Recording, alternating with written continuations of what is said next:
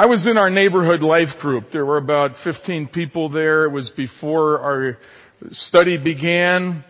And one of the university students that was attending our group this summer when she was home, she said, um, Christianity, it's really kind of like psychology. Isn't that right? I said, well, it's like psychology. Well, isn't it really just psychology? I said, just psychology? No. I said, why do you say that? She said, well, I've gone to a church this past year and all the sermons I figured out were psychology. I said, that's too bad. I said, you were cheated. If what you're saying is true, if what you heard was psychology, you really didn't hear what Christianity is all about because psycho- uh, psychology is helpful and Christianity can help psychology. But Christianity is so much more than just psychology. And I said, I say this for three reasons.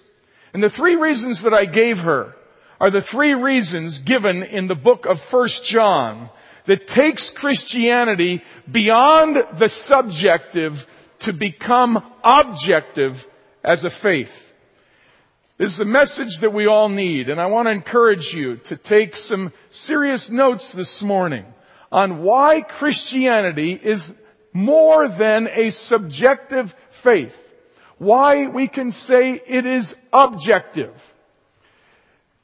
Now the book of 1 John was one of the last books written in the Bible. Uh, 1 John was of course written by the apostle John. He wrote five books. The only one that wrote more New Testament books was the apostle Paul who wrote 13. This past summer we studied those 13 books. Now we're beginning the three letters that John wrote. He wrote the Gospel of John. He wrote the three letters known as 1st, 2nd, and 3rd John. And then he wrote the last book of the Bible, the book of Revelation. It's interesting, though it's last in the sequence, Revelation was not the last book written. Uh, unmistakably, the last New Testament books written were 2nd and 3rd John. So first John was written, the Gospel of John was written somewhere in the process, the book of Revelation was written after first John, but before second and third John. When we get to second and third John, I'll explain why we know that. But they are not listed chronologically, they're listed according to the genre of literature. Just like the Old Testament has the history books, the poets, and the prophets, the New Testament has the history book, the letters, and the one book of prophecy, the book of Revelation. That's why it's the last in the sequence. John was the youngest of the apostles. He was probably 19 when Jesus died. He was young. But by the time he's writing 1 John, he's an older man. So there was this large span of time during which all the other New Testament books were written before John even started. He was the pastor of the church in Ephesus.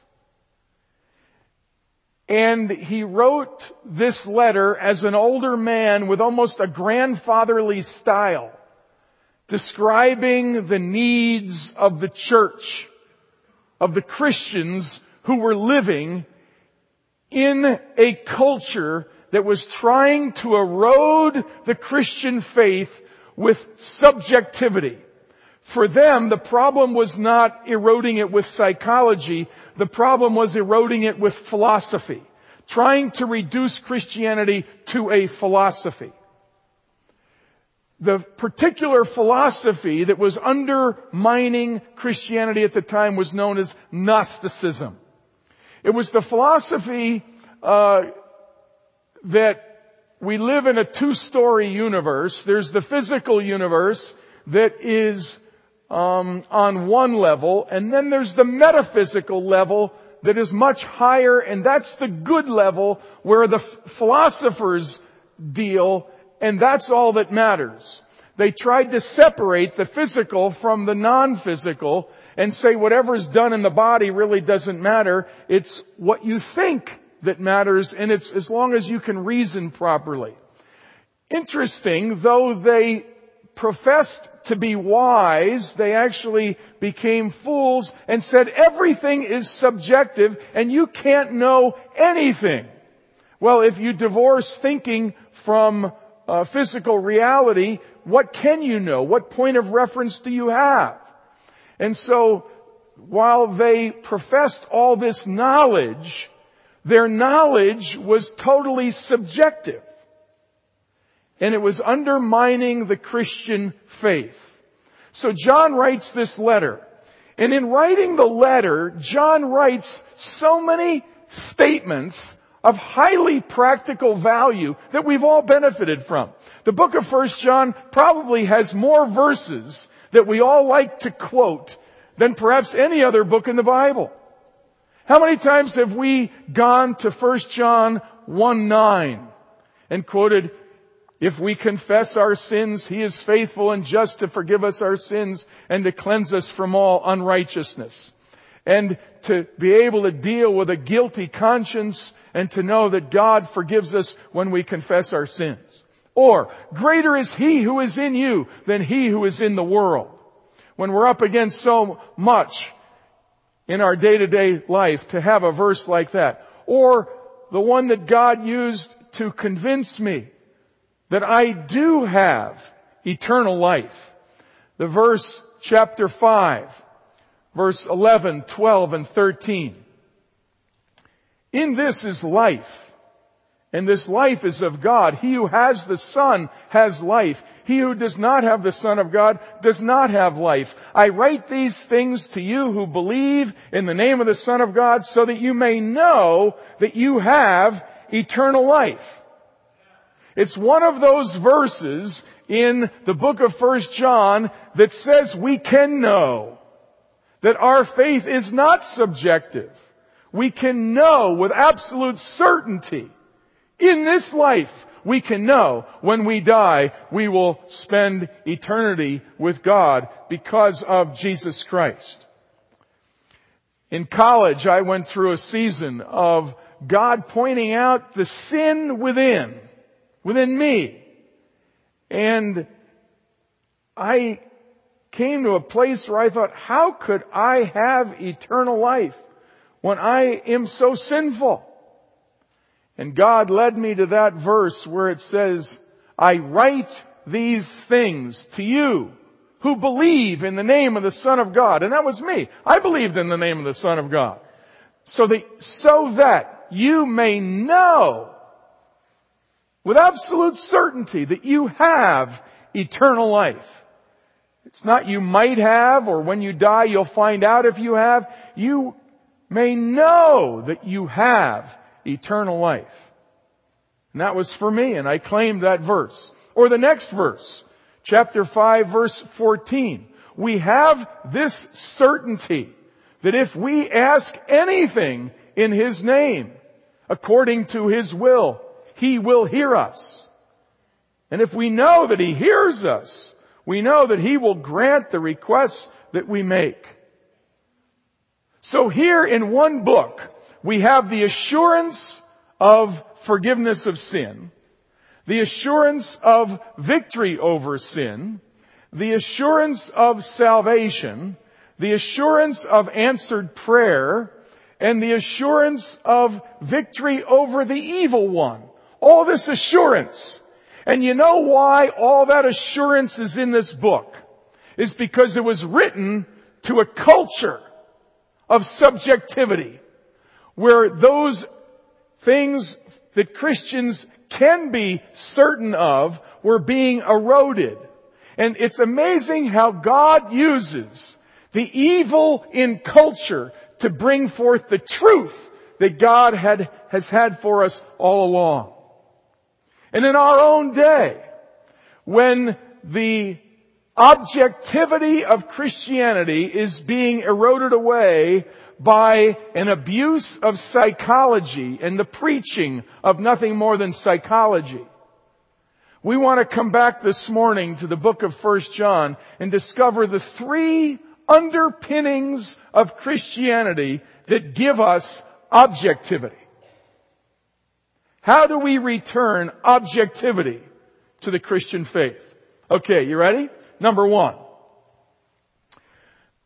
Christianity is objective because it's rooted in history. Psychology is rooted in the human experience. Philosophy is rooted in human thinking. But Christianity is not rooted in human experience. It's not rooted in human thinking. It's rooted in history. Just look at the way the book of 1 John begins. Chapter 1, verse 1. That which was from the beginning, which we have heard, which we have seen with our eyes, which we have looked at close up, and our hands have touched. This is what we proclaim to you. That's objective. John begins his entire letter saying that the basis of our faith is objective. We're not talking about things that we've just experienced or have thought about. We are dealing with Jesus Christ who is the incarnate Son of God. Twice in this letter, he comes back and underscores the significance of the incarnation. Chapter 4, verse 2. This is how we can recognize the Spirit of God. Every spirit that acknowledges Jesus Christ has come in the flesh is from God. But every spirit that does not acknowledge Jesus is not from God. That's the spirit of the Antichrist. Has come in the flesh is referring to the historic moment when Jesus Christ was born. And he lived. He walked on water. He touched blind eyes and they could see. He raised the dead. He spoke to demons and they obeyed him and released those that were held in bondage. All of those verifiable objective realities of the Christian faith. Christianity is objective because it's rooted in the historic person of Jesus Christ. Number two, Christianity is objective because it changes my life. It changes your life. One of the greatest evidences of the objectivity of Christianity is to watch a person change when they meet Christ as Savior. The change that takes place in, in a person's life is proof positive that there is a God. Now, if the first reality isn't true, that Jesus came in time and space, that our faith is rooted in history, how do we expect a God who's off somewhere, who's never entered our world to be able to change a life? The very fact that when Jesus came in bodily form, and as the Son of God grew up, He grew into His thirties, and was crucified on a cross. He was dead and buried, and that same physical body came back to life. Because of that, that happened in history, Jesus Christ today is able to change anyone's life. Because Jesus in physical body came back to life from the dead. That same Jesus who was raised from the dead is able to raise you up out of any state of moral depravity, of ruin, of issues that you face, of selfishness, of compulsive behavior, all of that Jesus Christ can overcome. And here, First John gives so much evidence. Chapter 1, verse 6. If we claim we have fellowship with Him, but do not walk in the light or walk in the darkness, we lie and the truth is not in us. Or chapter 2 verse 1, I write this to you so that you will not sin. Chapter 3 verse 4, everyone who sins breaks the law. In fact, sin is lawlessness, but you know that he appeared so that he might take away our sins. And in him is no sin. No one who lives in him keeps on sinning. No one who continues to sin has either seen him or known him. Now, when you read those verses, you can almost think, well, now let me see, I keep on sinning. Does that mean that I'm really not born of God? Now, First John does not teach sinless perfectionism.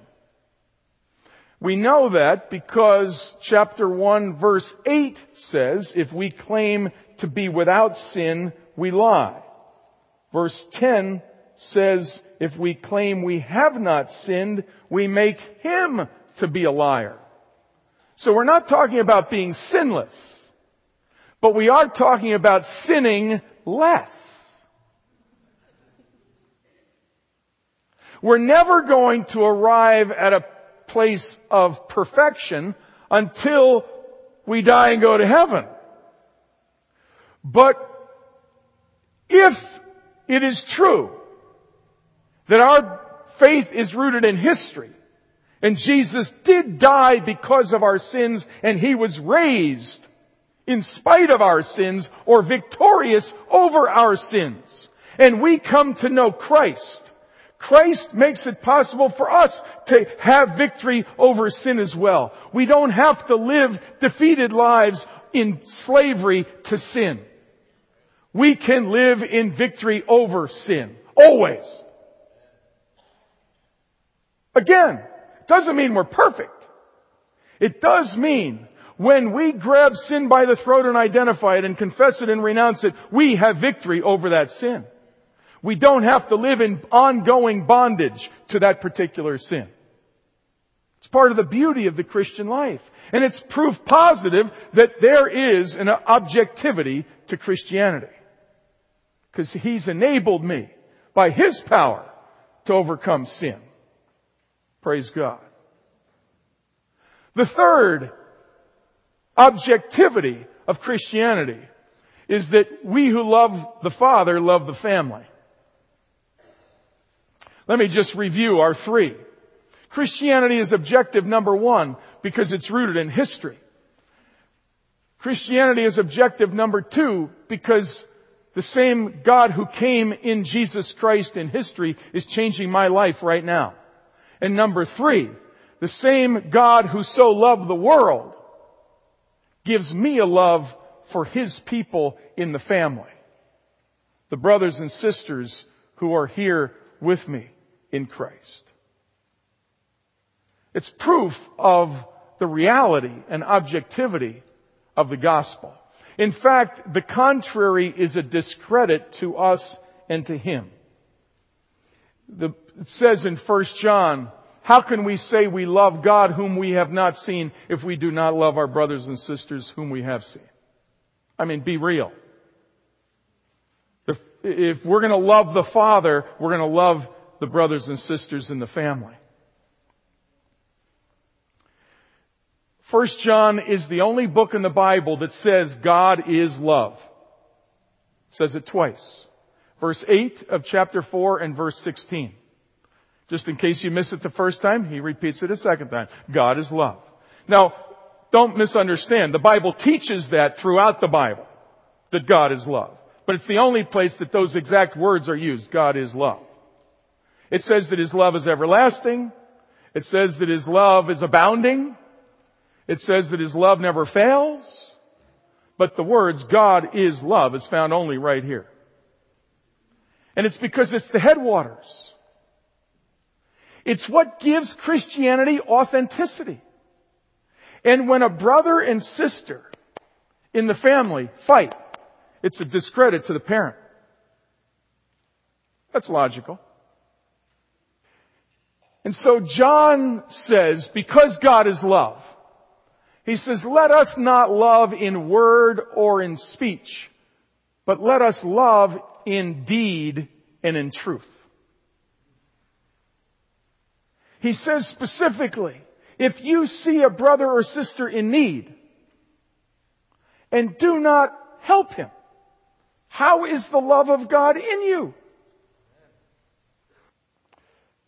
No, what proves that Christianity is more than subjectivity. It's more than philosophy. It's more than psychology. What proves it is that people who for no other reason love each other because they have the same Father. That proves Christianity. What proves Christianity is that the God who sent His Son, who took my sin and was raised from the dead, is now changing my life. Morally, ethically. I live different. I do business different. I am now humble enough to ask someone to forgive me for doing wrong, to fessing up to, to deceit or dishonesty or half truth. When God deals that deeply, Christianity rings truer. When we're willing to come clean, it bears witness to the reality of the crucifixion and the resurrection of Christ. No, we live in a subjective world that is a subjective culture that is trying to undermine our faith by pointing out the subjective. But we as Christians want to learn from this book of 1 John to reclaim the objectivity of our faith and to live with integrity in a fallen world. Let's pray together. Father, thank you for the family of God. Thank you for the miracle that you're working in each one of our lives every day when you point out sin, when you lead us in repentance, when you apply the work of Jesus on the cross and the empty tomb to our daily lives and change us from the inside out to make us who were formerly self-centered and selfish to be giving and generous to take a inward focused people and make us a missionally outward focused people. From moving us beyond just living within our comfort zone to living lavishly and demonstratively in our world, demonstrating the reality of the love of God in ways that neighbors and those around the world can understand. Lord, as I thought this morning of John O'Kelly leaving a job here in Atlanta to go to help rebuild the lives of thousands of people in Haiti. That's Christianity. That's proof positive that God sent His Son because it's still happening in our world. And Father, for those that serve on Wednesday night, our children, not because they've got nothing else to do, but because they want to make a difference for eternity. Lord, everyone that comes on Wednesday night to serve the children from our community who come, it's proof positive that God sent His Son because there's giving in tangible ways. For every life group that's reaching out to their neighbors and listening to their stories and taking a meal or mowing a lawn, raking leaves. It's proof positive that there is a God who loves this world still. Father, we thank you for Christianity that is expressed, that's authentic, that rings true in our fallen culture. Father, we embrace the objectivity of our faith. And we thank you, Lord, for the clarity of your word. In Jesus' name. Amen.